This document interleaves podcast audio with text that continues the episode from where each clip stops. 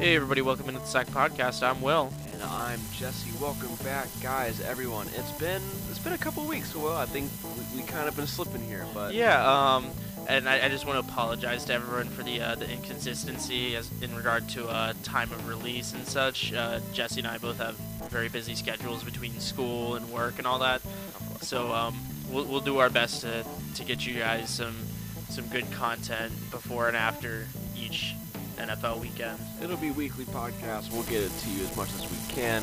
But with that being said, let's get the show on the road.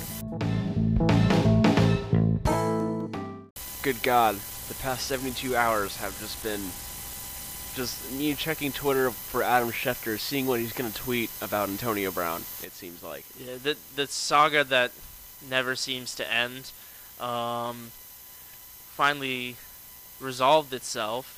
Uh, we kind of had a had a back and forth. Um, it all it all started with the helmet. Actually, it started with the frostbite. Oh, that's right. I mean, like there wasn't much argument between the coaches and him. That was just kind of a dumb thing that happened. Of course. But um, I still think it's a very important chapter because it's like it's kind of a boneheaded move in the first place. Like, you know. well, yeah. one- I mean, like, how do you get frostbite in a thing?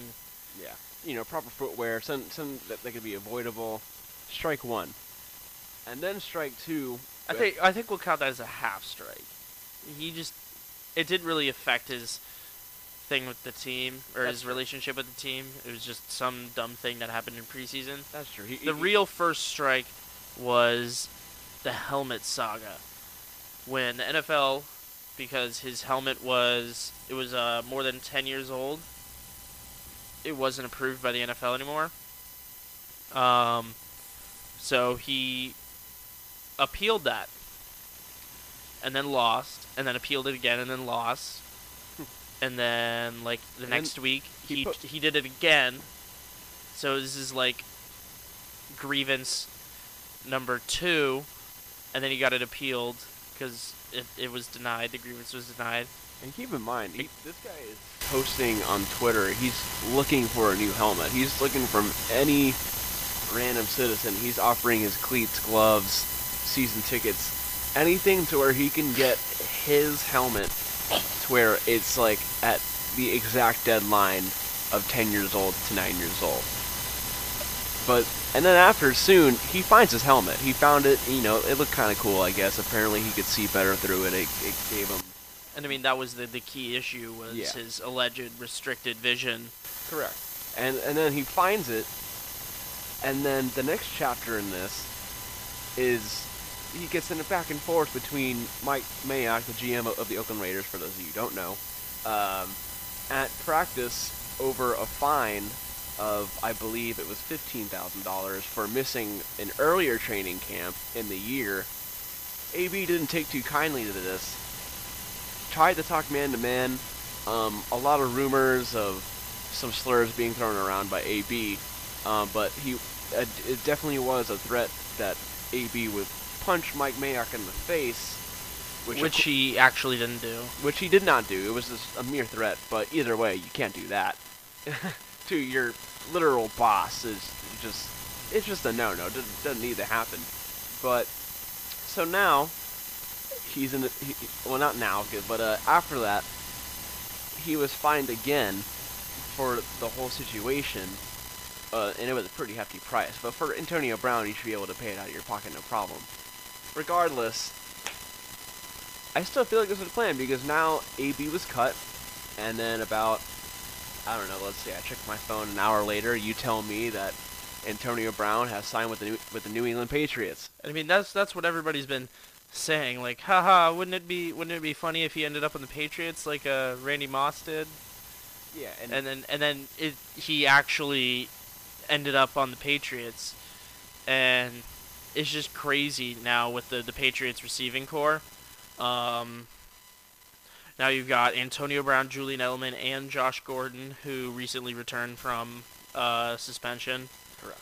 So we, we all thought the Patriots would take a step back without Gronk, but uh, they it looks like they found a replacement. Not exactly a replacement at the same position, but a replacement for his offensive production, assuming Antonio Brown can a stay healthy and b not cause any more trouble. Man, can you imagine those fantasy numbers for Tom Brady this season? I, I have him in one of my leagues, so I'm very excited for that one. But yeah, at, like you said, Gronk, he's retired, he's out of here now, and in comes AB. So this lineup is insanity. Like you said, Antonio Brown, Josh Gordon coming back off suspension, and then a Super Bowl MVP Julian Edelman coming back. He's great at running routes. You could slip Julian Edelman in the slot, put Antonio Brown on the outside, put Josh Gordon wherever you please. This offense is pretty dangerous. Not to mention their their running committee that they have back there with uh, Burkhead um, and, and, and and all those And guys James White and all them. Of course, James White, all those guys. This Patriots offense is gonna be it's gonna be something. I I really hate that the Patriots are gonna be good again, but it's just something that we have to deal with every single Right. year. And I think the kicker to this whole storyline is the uh, the video that AB posted after um, with with the, the phone call with Jon Gruden, and it seemed like everything was gonna be okay. Yeah, Jon Gruden didn't even have a problem with the video. I thought I He thought- he said he thought it was hilarious. yeah. He liked it. Um, I thought everything was gonna be okay, but then he's like he asked to be released, and now he's with the Patriots. And um, with all this drama over the last couple of years with Antonio Brown, it, I can't help but think. So like people are comparing this move, like obviously prominent wide receiver going from Oakland to the Patriots. Obviously, Randy Moss was via trade, which the Patriots absolutely won that trade. Oh my good lord, yeah. But um, I I think you might have to expect a little bit more Chad Johnson than Randy Moss, because Randy Moss was a class act all the way around. Cross act. But um, Chad Johnson really just didn't fit the Patriot way. I mean, he's a fantastic receiver. He's my favorite football player. Um, I I just I just think that Antonio Brown might be closer to Chad Johnson in terms of the result. Um, obviously, I could easily be wrong, and AB could get it, get everything together and put up an insane season with uh, Tom Brady. But we'll just have to uh, wait and see on that. Yeah, and I mean I could throw back even further for you as going back about 15 or so years ago with Terrell Owens and his separation with the Eagles and Don McNabb. Huge diva story. I kind of wish that Twitter was around back then because that would have been a great story to follow. But Terrell Owens goes to Dallas, shines in Dallas, uh, and you, you like being a cowboy. All this drama, uh, it it all goes back to being a wide receiver. Uh, I think uh, obviously at this point we can all see that that's who has the most egos out of any player on the on, on a football field. It's definitely the wideouts. T.O. Ocho Cinco, who changed the name to Ocho, Ocho Cinco, by the way, he's not Chad Johnson anymore. Or I, I don't know. Oh, I- I'm pretty sure he changed it back. you changed it back. All right, good for him. But but uh, Chad Ochocinco, I mean, we got OBJ who can be a diva a lot. I mean, and, and, and now we got Antonio Brown. Uh, I mean, I I think at this rate, obviously, we could say uh, AB is a little bit more on the dramatic side, especially for this season. We've been getting all the headlines out of him. Other than that, OBJ has just been over in Cleveland, just getting ready for the season. It seems like. So, I mean, hey, good for him. Uh, good for the Browns. But AB, he's very sly. I will say. Is I do, do you think this is all conspiracy? Do you think? I, I don't think that it's conspiracy. I honestly think everything unfolded as it did. Um, there's no like secret hidden agendas at work or anything. It's just Antonio Brown doing dumb stuff and embarrassing himself and um, working himself into a better situation because of all the dumb stuff he did. And uh, the Patriots did a great job taking a chance on him. Sure? Um, so now that we've touched on AB, let's uh, let's get into the game that's already happened. The uh, NFL Week One season opener Thursday night. Woo. Not a good game. Not Packers not Bears. Um, Packers win ten to three, and I, I took I took I got two takeaways from uh, from this game. And what was that? The Bears defense is really good. Okay. Their offense is really bad. Correct. Now, I, d- I don't think that's any credit to the Packers defense. I mean, they were all right. Adrian Amos had that um, really nice pick out of the back of the end zone. Um, and 21 Savage, Mr. Darnell Savage, did, had a hell of a debut, I must say. yeah, uh, Packers defense is decent. I, I wouldn't say they're capable of holding an average NFL offense to three points uh, week in and week out. Correct. Um, the other thing that I got out of this is that the Matt LaFleur, Aaron Rodgers offense is starting out kind of slow. I mean, they obviously did enough to win, but just barely. They they they were helped out a lot by Chicago's bad play on offense. Yeah, I, I will say I've seen a lot of uh, writers and reporters take into to account that Aaron Rodgers and Mitch uh, didn't take a lot of snaps in preseason. Like I think it was close to none uh, for Aaron Rodgers, probably exactly none. And I don't, I, I just, I don't know if you could pin it exactly on that because Mitchell Trubisky was just awful. Like it was not good. Like it, he had like 260 yards or, or so, but it it we had the one interception, zero touchdowns, and I, I just feel like his awareness isn't there. He's he's missing a lot of reads. He has a lot of people down the field open that he's just clearly missing. And I don't know if I'm a Bears fan. I, granted, I, I understand it's week one and it's the first game of the year. He's gonna have a lot of rust here and there, but when this is uh, Trubisky's third year coming into it, it shouldn't be, uh, oh, he's a project. He's still working on it. This is something that you should have down. You have, for the most part, weapons around you. Allen Robinson, he's a, he's a great receiver. By the way, another great night for fantasy with Allen Robinson.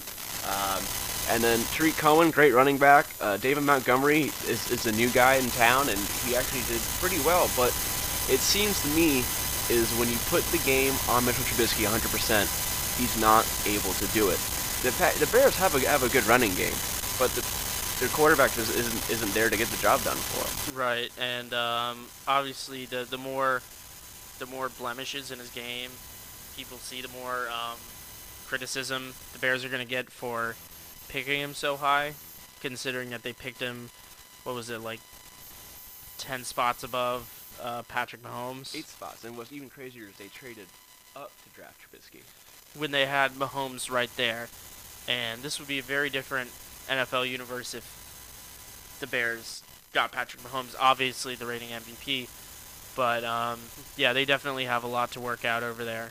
for sure. I mean, hey, I will say the Bears defense looking good. I don't know if it was because both offenses were looking pretty dismal. We didn't really see a lot from both teams uh, on third downs. Uh, they both did pretty uh, bad. Uh, Green Bay went two of 12 on third down. Chicago went three of 15 on third down. Both, uh, Chicago only went 0 for 2 on fourth down once.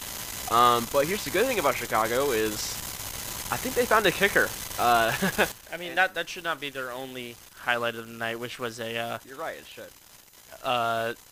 How far how far was the field goal? Was it like 30 yards? Like 30 yards, something like that. But that place acted like they just won like the Super Bowl when when Eddy made that kick. It was it was pretty pretty hilarious. But uh, hey, they got that taken care of. Um, I had a question questionable call from Matt Nagy. Uh, he he could have kicked a 50 yarder. And, but instead, he decided to go for it on fourth down, which is one of the times they didn't make it, and Trubisky gets sacked. Now, the fans want to see this kicker in action. They want to see that they can make a 50 yarder. Also, not not to mention, you're only down by four points at that point in the game. Kick the field goal, get be down by one, and who knows? Maybe the the uh, momentum will change a little bit at that point in the game. But what it coulda, shoulda. Now the Bears are 0 1 on, on the year. Uh, we'll we'll see what they got next week. Uh, but um, yeah, so we got lots of games tomorrow. And uh, that that slate of games coming up on Sunday includes uh, some some pretty good some pretty good headliners. Um, the ones taking place in the uh, primetime slot would be uh, arguably the best game of the week: Steelers Patriots. Oh, A game in which Antonio Brown will not be playing. He's not uh, officially eligible to play with the Patriots until Monday. He will be active for the Patriots in week two. What a miss out on a headline. Yeah, but that that it would be really really interesting to see him play against his former team, um, especially being on the Patriots. Um, it's gonna be a really really good game, but I think the Patriots win this one even without Antonio Brown. Oh yeah. It'll be close. Um, the Steelers return uh, Juju Smith-Schuster and James Conner. Um, it's it's going to be really interesting to see how Juju performs as the uh, number one receiver, as he's been he's been playing the number two receiver, to while uh, AB was there. Um, so we obviously didn't get most of the double teams and uh, the main focus of the defense's game plan, but now he is going to be looked at quite closely by other teams, and it's going to be interesting to see uh, how he handles that. For sure, and not to mention, I'm sure the Patriots will be uh, dropping their Super Bowl 53 banner, uh, which uh, should be a fun pre-game festivity. Uh, and Tom Brady looking to continue the streak at home versus the Steelers. He's 4-0 versus uh, big fan of the Steelers at in Foxborough, so that should be fun. And that's actually including the playoffs as well. Um, I mean, what's not to like about this classic matchup of Ben Roethlisberger versus Tom Brady? I mean, you got arguably two of the greatest quarterbacks of this gener- generation. One of them being the greatest football player of all time. A lot of people like to say. I, I personally like to say it too. But um, I think this is going to be a shootout. Uh, I think it, both defenses are great. Don't get me wrong, but I just feel like it's just going to be um, Tom Brady to Edelman, and it'll be Big Ben to Juju all night long. Um, I, am probably gonna put this game into maybe even an overtime finish. Honestly, I'll probably I'll probably give it like uh, a 30 to 35 ending on the field goal. Um, I would uh, I would tend to agree. Um, these teams are fairly evenly matched. Um, with uh, without AB playing, with Antonio playing, I definitely have, would have to put the Patriots ahead. But I agree it's going to be a close one. It is going to come down uh, to a late decision. Um, moving on to um, another game affected by the Antonio Brown saga in the uh, the late slot, Broncos Raiders. Monday the one and two Monday night games we got going on that day. Um, so what we got is Vic Fangio making his head coaching debut of Week One versus Jon Gruden and the Raiders. Uh, Sans Antonio Brown. Minus Antonio Brown, rest in peace. Um, are you are you as excited about this game as you were? Because I've I kind of lost a lot of interest. It is an AFC West uh, matchup game. I mean, it could be very important down the line. Uh, but I mean, now it's just Derek Carr versus uh, the debut of Joe Flacco which I guess is kind of fun. um, I don't see either of these teams being serious uh, playoff contenders. Um, it's it's going to be a toss-up. It could go either way. Both teams are um, painfully average to below average at this point. Um, but it, it, it should be it should be interesting to see what the uh, post preseason uh, and uh, Hard Knocks Raiders do against uh, a very quiet Broncos team that hasn't had much noise around it. Um, just. Yeah, I mean, here's the thing about this uh, Raiders team too, is they're very, very young, especially this, uh, this offensive line that they got going on. And on the other side of the ball, you got the Broncos defense with Von Miller and Bradley Chubb. Both of these guys, very, very good at what they do. Uh, I mean, even the secondary can be dangerous. I, I think especially when you bring in a defensive coach uh, like Vic Fangio, who we all remember was the uh, defensive coordinator over at Chicago, and Chicago has the best defense in the entire league right now. Uh, I mean, I guess it's a new year, so we, I guess we'll have to see about about that that stat. But either way, regardless, I think it's going to be a heavily defensive game, low scoring. Joe Flacco isn't normally one to be aggressive. He's definitely more of a chuck down guy. uh, every single time. Um, this will be his prove it year for sure to see if he can beat elite and lead his team to a playoff. I don't think he's going to lead the Broncos to the playoffs over the Kansas City Chiefs, but it, who knows? Maybe a wild card will happen. I think the Broncos have a, you know, I, I think I'll say that the Broncos have more of a chance than the Raiders at making the playoffs this year. For a for while. for sure. Um, I I definitely don't think that uh, Flacco will be able to lead them to a playoff spot, but I do think he can lead them to a victory over the Raiders. The Raiders just have, I mean, on paper, it's a toss-up, but in reality, the Raiders have too much noise. They're they're reeling from this whole Antonio Brown thing. Uh, I just I just don't see them um, beating the Broncos with all the distractions there. For sure. I mean, even if you want to put this into it, uh, Derek Carr was sacked 51 times last year, which is the third most in the NFL. Uh, and Bradley Chubb and Von Miller have the second most sacks uh, between the two between two teammates. Uh, so I think it's really just going to come down to that. I think that Denver's going to eat them up on defense. Uh, not a good week for the Raiders this week. I'm going to say they put up 10 points, and I think the Broncos will put up 24. Uh, that 24-10 Broncos. that sounds about right to me. Um, some other interesting games this week. Um, we have uh, Falcons Vikings in the 1 p.m. slot. Um, outside of uh, Pat Steelers, that's probably going to be the most competitive game.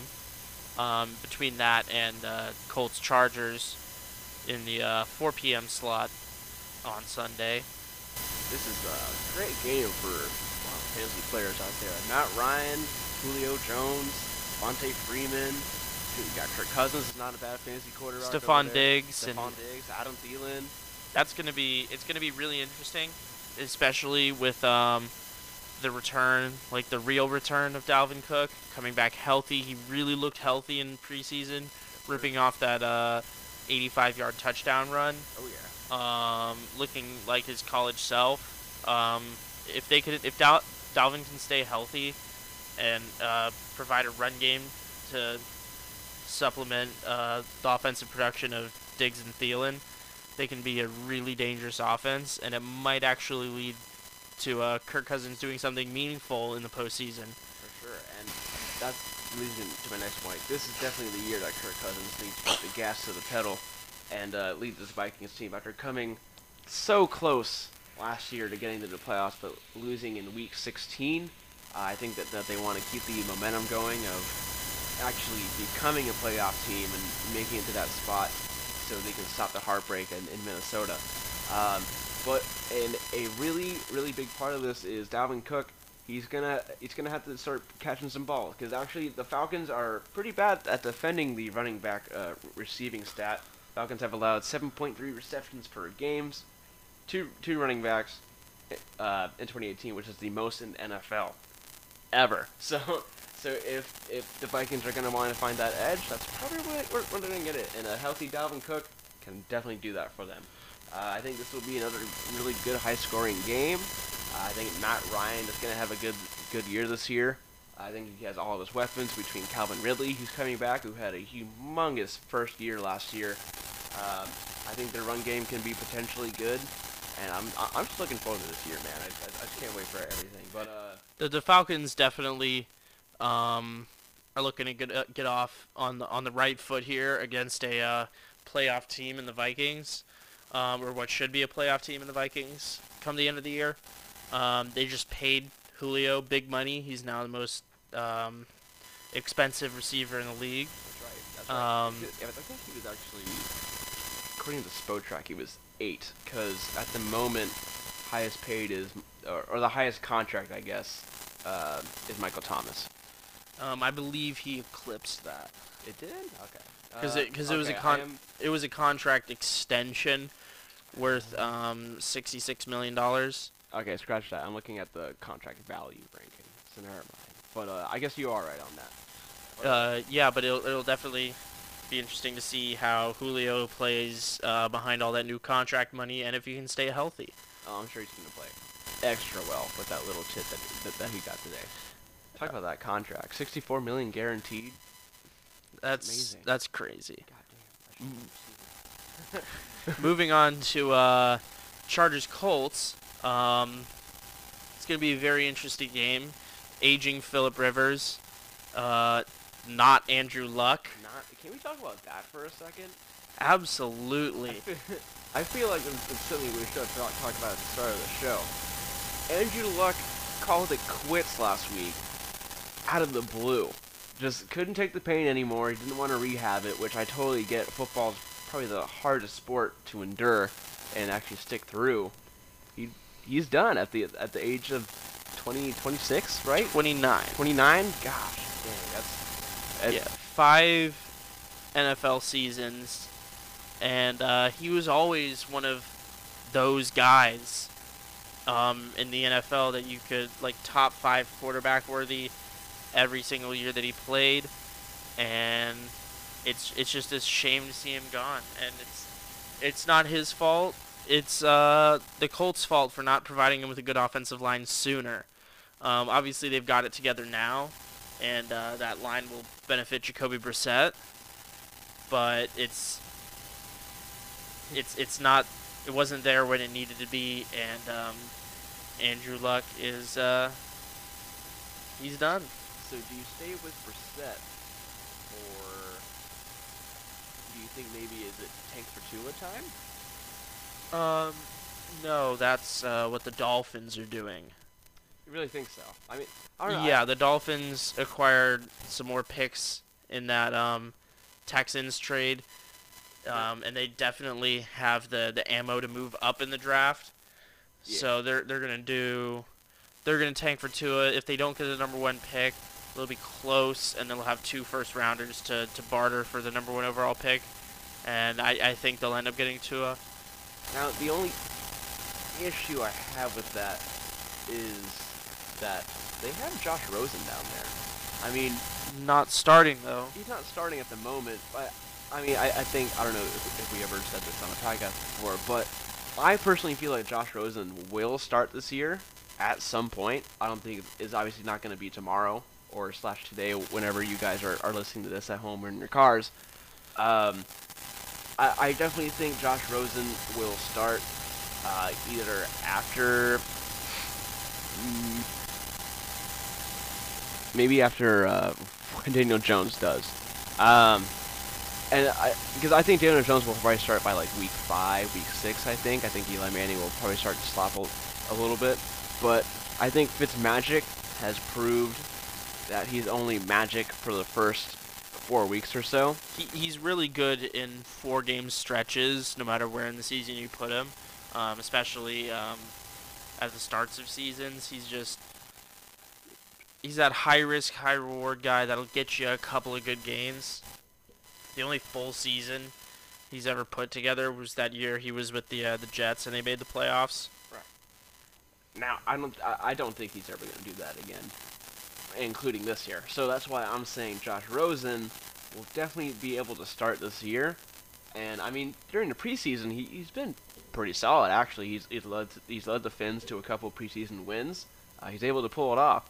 Um, I so I mean I don't know. If you ask me, I don't think the Dolphins should tank Tua. That's probably just me. I'm sure Dolphins fans would love to have Tua. You know, probably future Heisman tro- Trophy winner to to uh, command the helm over in Miami. But uh, I don't know. That's just me. I think Josh Rosen's a, good enough quarterback to be able to do that. I think he's he hasn't been given the right amount of chances, or he's just been done wrong.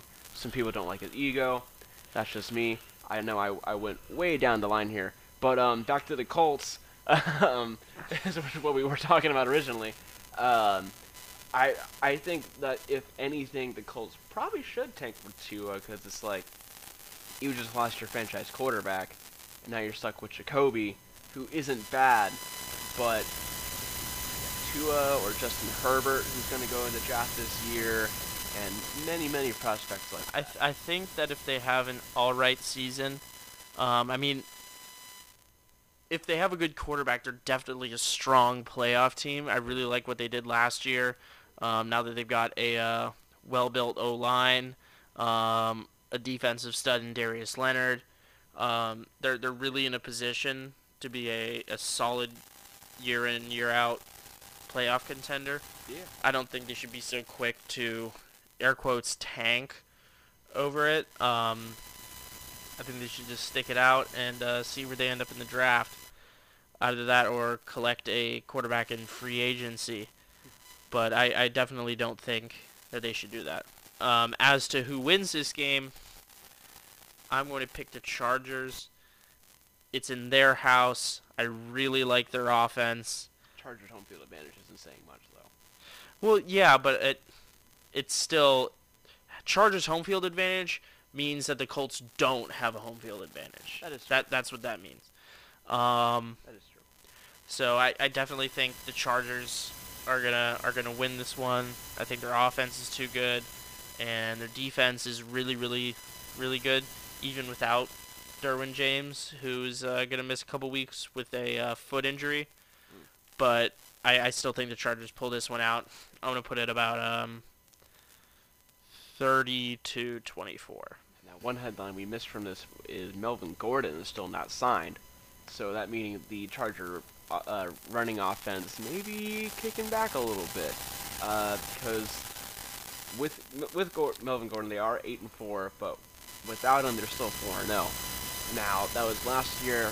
This year could potentially be different. I don't. I don't know if they're more prepared for it since they've been dealing with this signing and not signing thing for the whole offseason, um, and now he's holding out.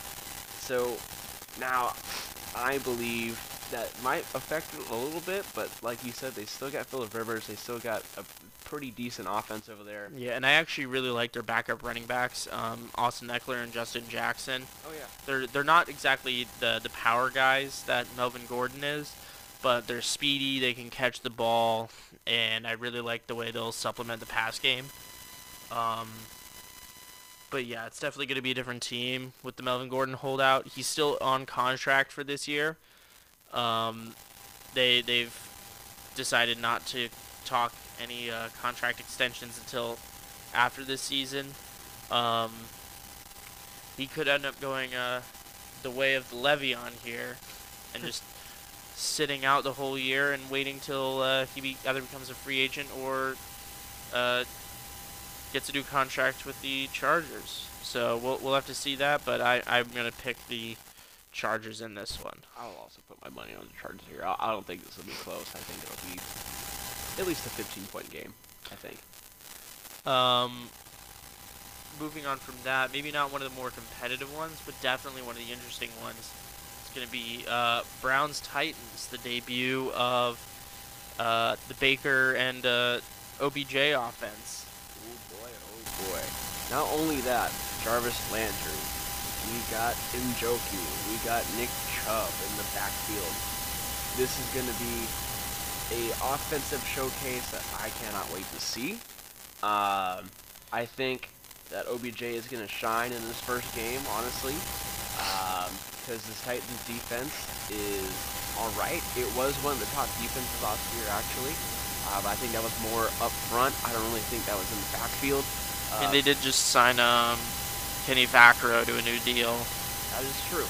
But we're still talking about OBJ, Jarvis Landry. Uh, unfortunately, Antonio Callaway from Florida is suspended this year uh, for, I think, those PEDs.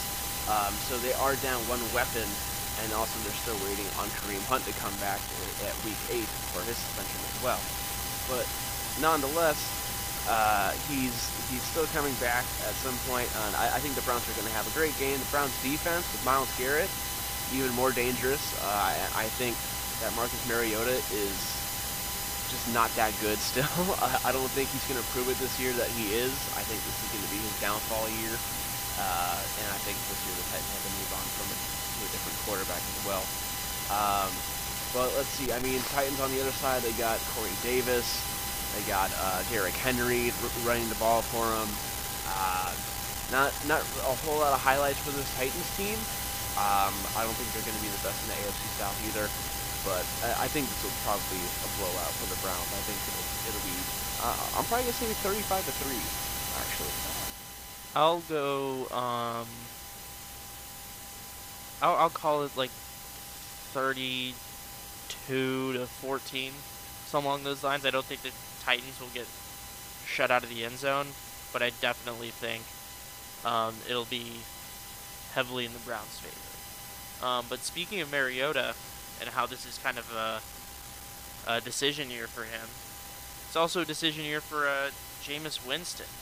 Um, and uh, these two guys drafted Jameis number one, Mariota number two in the same year. Uh, it's going to be really interesting to see what happens with them this season. Jameis seems to be on an upward trend, playing much better in the preseason, less turnovers. Um, he's got a new coach in Bruce Arians, and he'll have more more help on the defensive end with uh, coaching from um, Todd Bowles. It'll it'll be it'll be definitely really interesting to see. And then so you've got him on an upward trend, and you've got Mariota, Mariota on a downward trend, which is weird because they really started out with Mariota being much better than Jameis.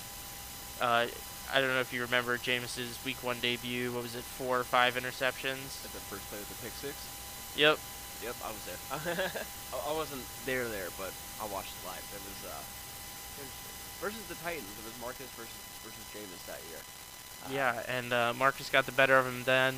I will say it's been kind of back and forth with this first round draft pick quarterback battle. I feel like, like like you said, or just Nyland, it's been really back and forth. Jameis has a really bad turnover problem. On the other hand, Marcus has a really bad, uh, it, sometimes an injury problem. He can't really stay on the field, it seems. And and Uh, also he's just not that good.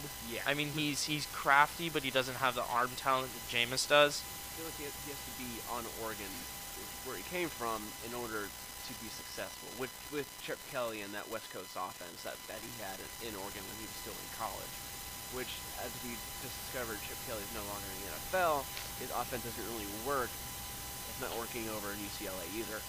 So I think, I think uh, it's just time to give up on this Marcus Mariota experiment. I, I, I don't know. I feel Uh, like Trade him to the Colts. Traylon, Col- I, I'm sure the Colts would gladly take anyone. I, I, honestly, at this point, I mean Jacoby Brissett ain't that bad, but he's not. He really isn't. He's, but I, I'm- I'm surprised that Bill Belichick even even gave him away to the Colts, for, even for Jimmy G for that matter.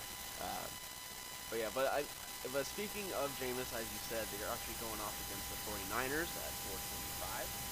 Um, so Jimmy G versus Jameis Winston. Who do you think is going to win that quarterback battle? uh, I'm gonna have to say Jameis. Jameis Winston. I, Okay. I am gonna have to say Jameis. Uh, home field advantage, unlike the Chargers, is an actual advantage here. Um, you've got a team from San Francisco, which is hot, but it's dry. They don't have that Tampa in September. humid. Yeah, it's awful. that's that's one of the that's one of the advantages. Like it goes both ways in regards to temperature. You've got like teams like Minnesota before they before they were a dome team. Right. Um, and the Patriots, cold weather teams, when they come down here, they can get tired. It can get hot. Um, I think the the Bucks uh, will pull out a win here. It's gonna be close, uh, but I, I, I definitely think the Bucks can pull it out. I'm gonna say probably 35 to 32. All right, I think this, this game will be very, very, very close. Um, I do have a, a, a very close source to me. He's not professional, but he does think that Jimmy G is not going to have a good year. Uh, it's Benny. Shout out to Benny if you're listening to this. Um, but I don't know. I listened to this take and I don't really see it. I think uh, that definitely being coached by Bill Belichick and learning under Tom Brady is humongous help. Um, and I think that Shanahan has a couple trips, trips, tricks up his sleeve. Um, and I definitely think he has the weapons with George Kittle and uh, Dante Pettis. He's not the most elite wide receiver in the world, but you know I definitely think he has the weapons to get it done. He's got Mar- Marquise Goodwin as well. Um, I think Jimmy G will have a rough first game. Uh, I don't think he's gonna have like Patrick Mahomes numbers or anything like that. But I think this this will be more of a low scoring game. Um, I think Jameis might pull out either a fumble or an interception, something like that. Um, simply because the inconsistency that we've we've seen from Jameis Winston of being a turnover machine, uh, and having that bad ratio of touchdown to turnover. But who knows? Maybe this whole season could be a big turnaround for the Bucks, and their defense cannot be the worst in the league, and they they can keep the same momentum of be, having the best offense in the league, just like last year. And I think once that defense is fixed, hopefully the draft pick of Devin White will fix that for them. Not to mention their uh, Villa is going to be healthy for tomorrow, I believe I heard, which is good. Um, the only thing I I saw with the uh, linebacker was missing. Um, Kwon was it was it Kwon Alexander? I think For the 49ers, for the Bucks. uh, Lavonte David. Lavonte Lavonte David. Kwon used to be on the Bucks. On the Bucks. Now he's on the 49ers. Lavonte Va- David, I, I saw he was a stretch for this week. But uh, Jason Pierre-Paul is in. Vita Vea is in. Uh, the newly acquired Ndamukong Suh. Oh yes, how could I forget about that? Now that, dang, I actually That's that's. It's going to be a really interesting game. oh, yeah. Um, seeing how Suh performs on this Bucks D line that desperately needs some help. Um, had his tandem inside with Vita Vea um, is going to be really interesting. But then you have to take a look at the offensive side. A team that was the number one passing offense in the NFL last year um, returns star wide receiver Mike Evans, um, running backs Peyton Barber and Ronald Jones, who were looking to make a step forward this year. who, who do you think is gonna be the the uh, excuse me? Who do you think is gonna have the most carries? Uh, uh, Uh, it's probably going to be Barber. Um, it shouldn't be by too too much, but it'll definitely be Barber. Um, also, we have the emergence of Chris Godwin, who's looked amazing in preseason and showed flashes last year. especially with the departure of DeSean Jackson to Philadelphia, he's definitely gonna get a lot more looks his way. Right, moving into that uh, second receiver slot, and then you've got guys like O.J. Howard, who's an absolute freak athlete, and um, Cameron Brate, the other tight end. It's it's it's just a, a loaded offense, and they, they paid their they paid their tackles, so it, it it'll definitely be interesting to see how this offense works under uh, Bruce Arians in his first year with the Buccaneers. Sure, I'm looking forward to it. that game. Is on at 4:30. Uh, hopefully, on for you Florida guys uh, out there. Um, let's see what game is next. Uh, we got an NFC East showdown also at 4:30. Uh, New York Giants and Dallas Cowboys. Um, Cowboys win this one, no question. For sure. Uh, Zeke just got paid. He's going to be stoked on that, I'm sure. Um, Amari Cooper is yet to be paid. Dak Prescott yet to be paid, asking $40 million. I don't think he's worth that much. Um, I think he'll get paid like, I don't know, like 34 million maybe. 28 to 34 is where I'd put him, considering he's not that good, and he, he relies on too many other things. Yeah, um, for him to be successful. Um, not to say he's a bad quarterback. I think he's just very, very. average. There you go. He's like a really good average quarterback. Yes. It's it's hard to pay a guy forty million dollars when he struggles to throw a pass longer than fifteen yards. Yeah. Again, I mean, that shouldn't be too hard against the Giants, but I, I still think that he definitely needs to work on that. As to the Giants, um, Eli's still starting, even with Daniel Jones showing out in the preseason. Uh, Saquon's still the best running back in the league. How long do you think it is before Mr. Jones starts over Mr. Manning? I'm not going to predict it by week. I'm going to say it by. I'm going to say it probably by their fifth or sixth loss. Okay. By their fifth or sixth loss. So There'll be, there'll be enough. Well, I mean, 0 and 6, or I, think they might go on six. They could definitely go 0 and 6. What's their? Hold on. uh, Let me let me pull up this schedule. But, uh, I I think Daniel Jones will be will be quarterback by week six. So, but uh, their schedule is um, At Cowboys. at Cowboys in, in Jerry World, and then they are okay. Yeah, Cowboys, Bills. That should be a win on next Sunday. Then the Bucks in Tampa Bay. That's going to be an L. That should be an L, hopefully, maybe. Um, then versus the Redskins, I think that'll probably be a loss. The Redskins are bad, but Not as bad as the Giants. not bad as the Giants. Um, and then week six or seven would be the Vikings, which I think they'll definitely losers with the Vikings. So they have a strong chance to So go I'd one say- and five, zero and six. I'd say optimistic, and this is optimistic. Uh, two and four, maybe three and three, but more like one and five is more likely than two and four or three and three. And then that's when you put in Jones. It's there. At three and three, two and four. Uh, right around there, or if you give him a little bit longer, because the Giants have been known to hold on to Eli for way longer than they should. I sure do love that guy for some Um, I'd say if the record's bad enough, he'd start uh, week seven against the Cardinals at home. Um, or week eight at the Lions. So we'll, we'll call it we'll call it week seven, week eight. That that's probably about when he'll when he'll see the field, unless Eli gets injured sometime before then. Obviously, then he would see the field for sure. Uh, but it, it'll it'll be really interesting to see if he was worth such a high pick. Um, and even if he is worth the pick, uh, people say he might have found a gem. I still think that that's not the pick you make there. I I think you, if you really want the guy, you could have still gotten they. What they have two or three first round picks? They had two, right? Uh, Yeah, they could have they could have gotten No, him. it was it was three because they had their their first round and they got the two first rounds for OBJ. That's right. Yeah. So they had three, and then the the Raiders had three. That's right. No, or, or, or the Raiders had three? Raiders had three. I think the no the Giants had two. Giants, had had two. Raiders had three. That's what it was. Yeah, It's- they they definitely could have gotten Daniel Jones, who's projected to be a mid second round to early third round pick. They could have gotten him with their second pick and picked a uh, a defensive guy, which they desperately need. Um, I'm I'm I'm sorry, I just had a brain fart. I saw that LSU catch.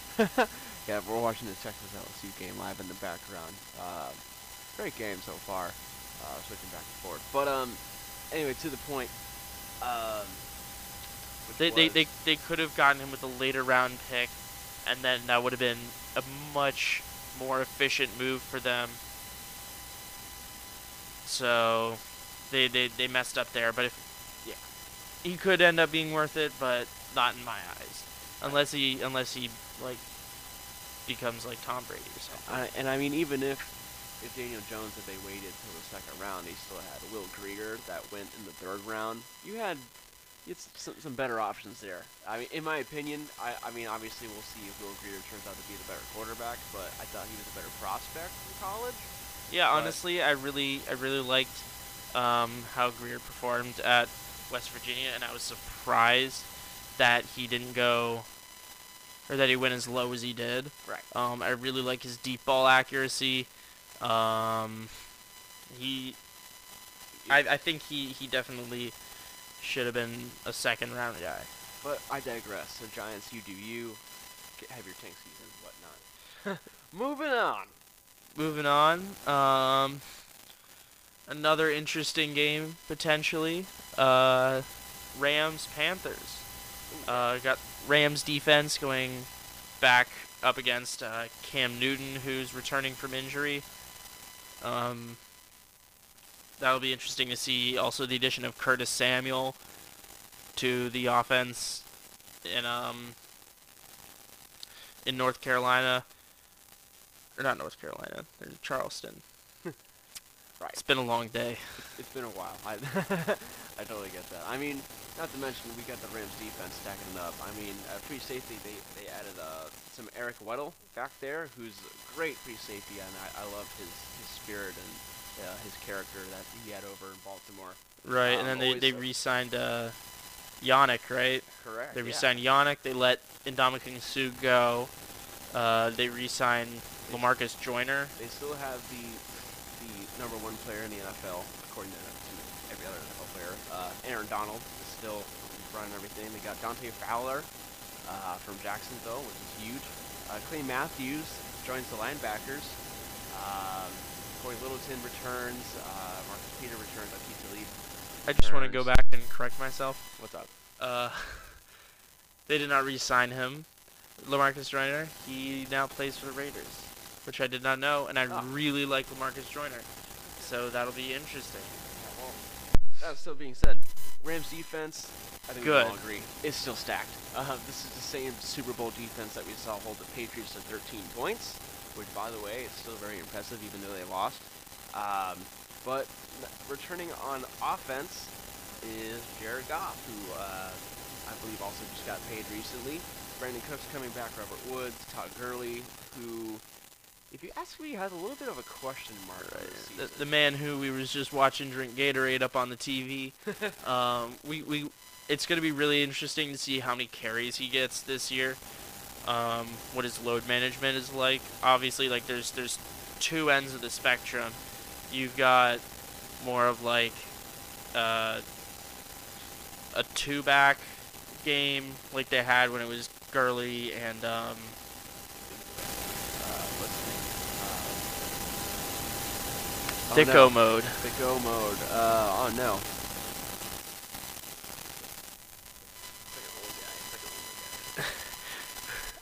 We do our own stats. We do our own stats and research, guys.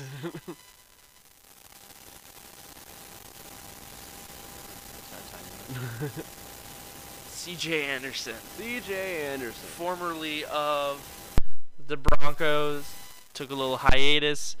Man was on the street, and then he was playing in the Super Bowl, and then and he was doing a really good job. And I liked the way they had that that tandem kind of thunder and lightning type deal.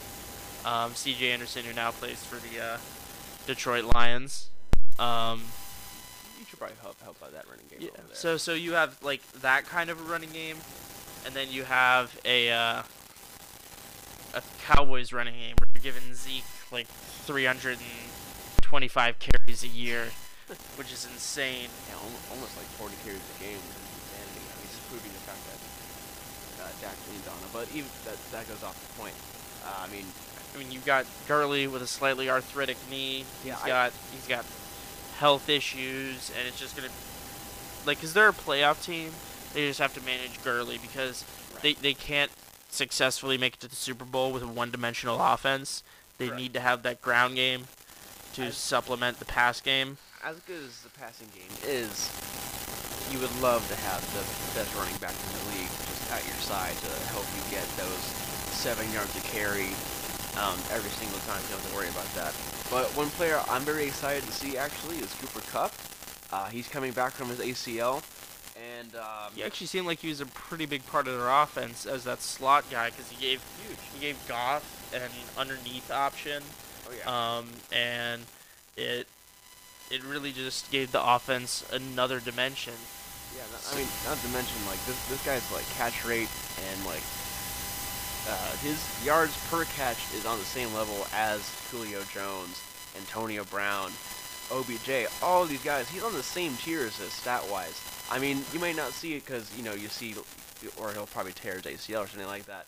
And Plus, he's see- also a slot guy. Right, and there's Brandin Cooks, Robert Woods getting all the love, but Cooper Kupp, if you ask me, is the best receiver on the Rams at the moment, and I, I'm Or sure, at least maybe not most talented, but most valuable for sure. yeah, I see him as a he's got like Julian Edelman upside, and he's a bit taller. He's not like a short guy like the Wes Welker, Julian Edelman types, but he the he definitely fits that mold. Uh, just a kind of do it all type guy with good hands. He's got the speed too. That's, Yeah, for don't- sure. Don't let him fool you. He's, he's got that speed. Uh, This this Rams offense is going to be oh so dangerous. Uh, I think this, this game might honestly turn out to be the game of the day. Honestly, uh, I mean, depending on how Cam does, which is another big question mark on this season, is how is his shoulder? How is he going to throw? Is he going to throw as well?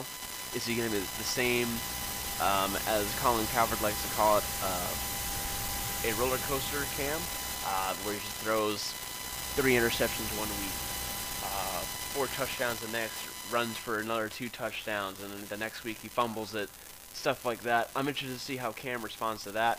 Christian McCaffrey, one of the best running backs in the league. It's going to be McCaffrey versus Gurley, uh, just back and forth. I feel like. I think this game is also going to be high scoring. Uh, I could see this also going to overtime, like like with the uh, with the night game, like I said. Uh, I think it will just go pretty back and forth, man. I, I think I, will call this game 42-35, uh, honestly, and I'll put the Rams at, at, at the victor. Um, I'm gonna go 32-28 Panthers just to shake things up a little bit. Okay. They can definitely win that matchup. Um, it'll be close and it'll be a good game. Um, and then the uh, the last thing I want to get into today before we uh, end the show is I want to talk about the uh, Saints Texans game uh, Monday night in the 7:10 uh, p.m. slot um, in the the Superdome.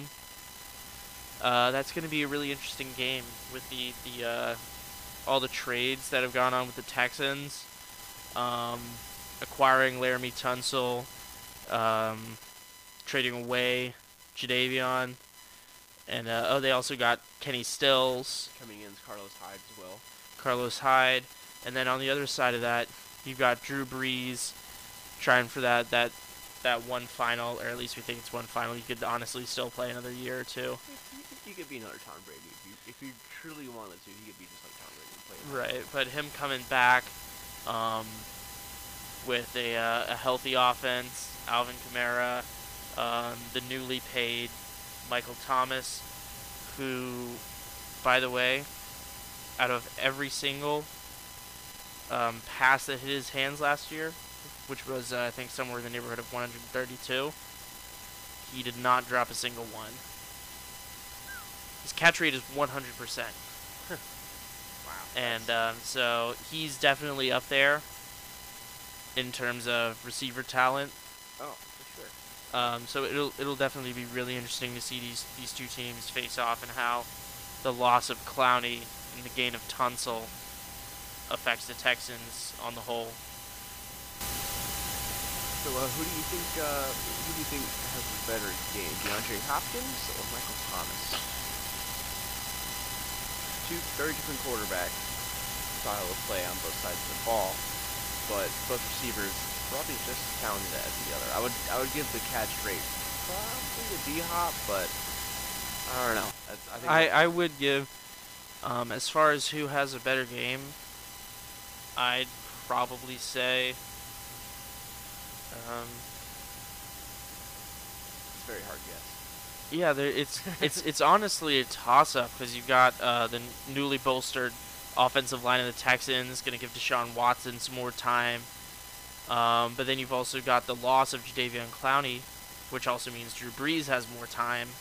I mean, he still has to contend with J.J. Watt. Right. And um, the rest of them boys. But it'll it'll it'll definitely be. I I'm I'm gonna have to call it a toss up. I, I I don't think I can choose between them. They're both gonna have. Uh, I'd say they're both gonna be in the neighborhood of. 11 catches, 100. 10 yards. They're both going to be I in that, that, neighborhood. I like that. I like that a lot. I'll, As to who who wins the game, I'd probably have to put the Saints at home in the Superdome. I know they lost week 1 in the Superdome last year to the Bucks. Um, who are strangely 4-0 in the last four week ones. Wait, who the Bucks? Yeah. of course. I mean, I, I, we see where that's gone. Yeah. Obviously nowhere. But um, yeah, I'm gonna have to give it to the Saints. I'm gonna I'm gonna call it probably 28, 25. All right. This is probably gonna be the hardest one to predict. Uh, last meeting was in 2017. The Saints shut the Texans out 13 nothing. Um, so, man, this I think this game is like just like the you know, receiver matchup is kind of a toss up. I think you got two quarterbacks, one of them a Hall of Famer, one of them potentially a Hall of Famer if all goes well, if he stays healthy and, and, acts, and keeps playing the way he does. Um, and then we got Alvin Kamara, who's the way better running back uh, than Carlos Hyde or Duke Johnson or any of them. Um, I think the, re- the receiver matchup belongs to the Saints. Uh, and I think the defensive matchup belongs probably to the Texans. So I, I think it's just going to go a 50-50 game either way. I think this game uh, won't be low scoring. It's not going to be a dud. It's not going to be like the best game in the world. But I, I can see it going. Uh, I, I'll probably put it at 37 uh, to 28. It's probably gonna be my, my final score. I'm gonna give that win to the Saints. Alrighty, so we're in agreement, and uh, it definitely looks to be a very interesting and exciting week one with uh, all these new storylines playing out. Yeah. And uh, many more to come. Yeah, of course, we'll get back to you guys uh, as soon as we can. Uh, either uh, probably probably Tuesday. It'll probably be Tuesday. We'll, probably be Tuesday. Give you a recap of the weekend. We'll, we'll definitely be a lot better about getting content out to you guys for sure. Sorry about that about that couple week gap, everyone. We love you all. Uh, make sure to follow us on Twitter um, at the Sack Pod. Um, Facebook, we are again the Sack Podcast. Uh, Instagram, maybe coming soon if I feel like it. I don't know. Um, but uh, yeah, so I guess that'll do it for us. Enjoy week one. We'll see you again for week two in all of its glory. Um, in the meantime, my name is Jesse. My name is Will and this has been the Sack Pad. Oh my goodness, this has been the Sack Podcast. I was so close to getting it clean. Sack Podcast. Love you all. Have a great night and a good day.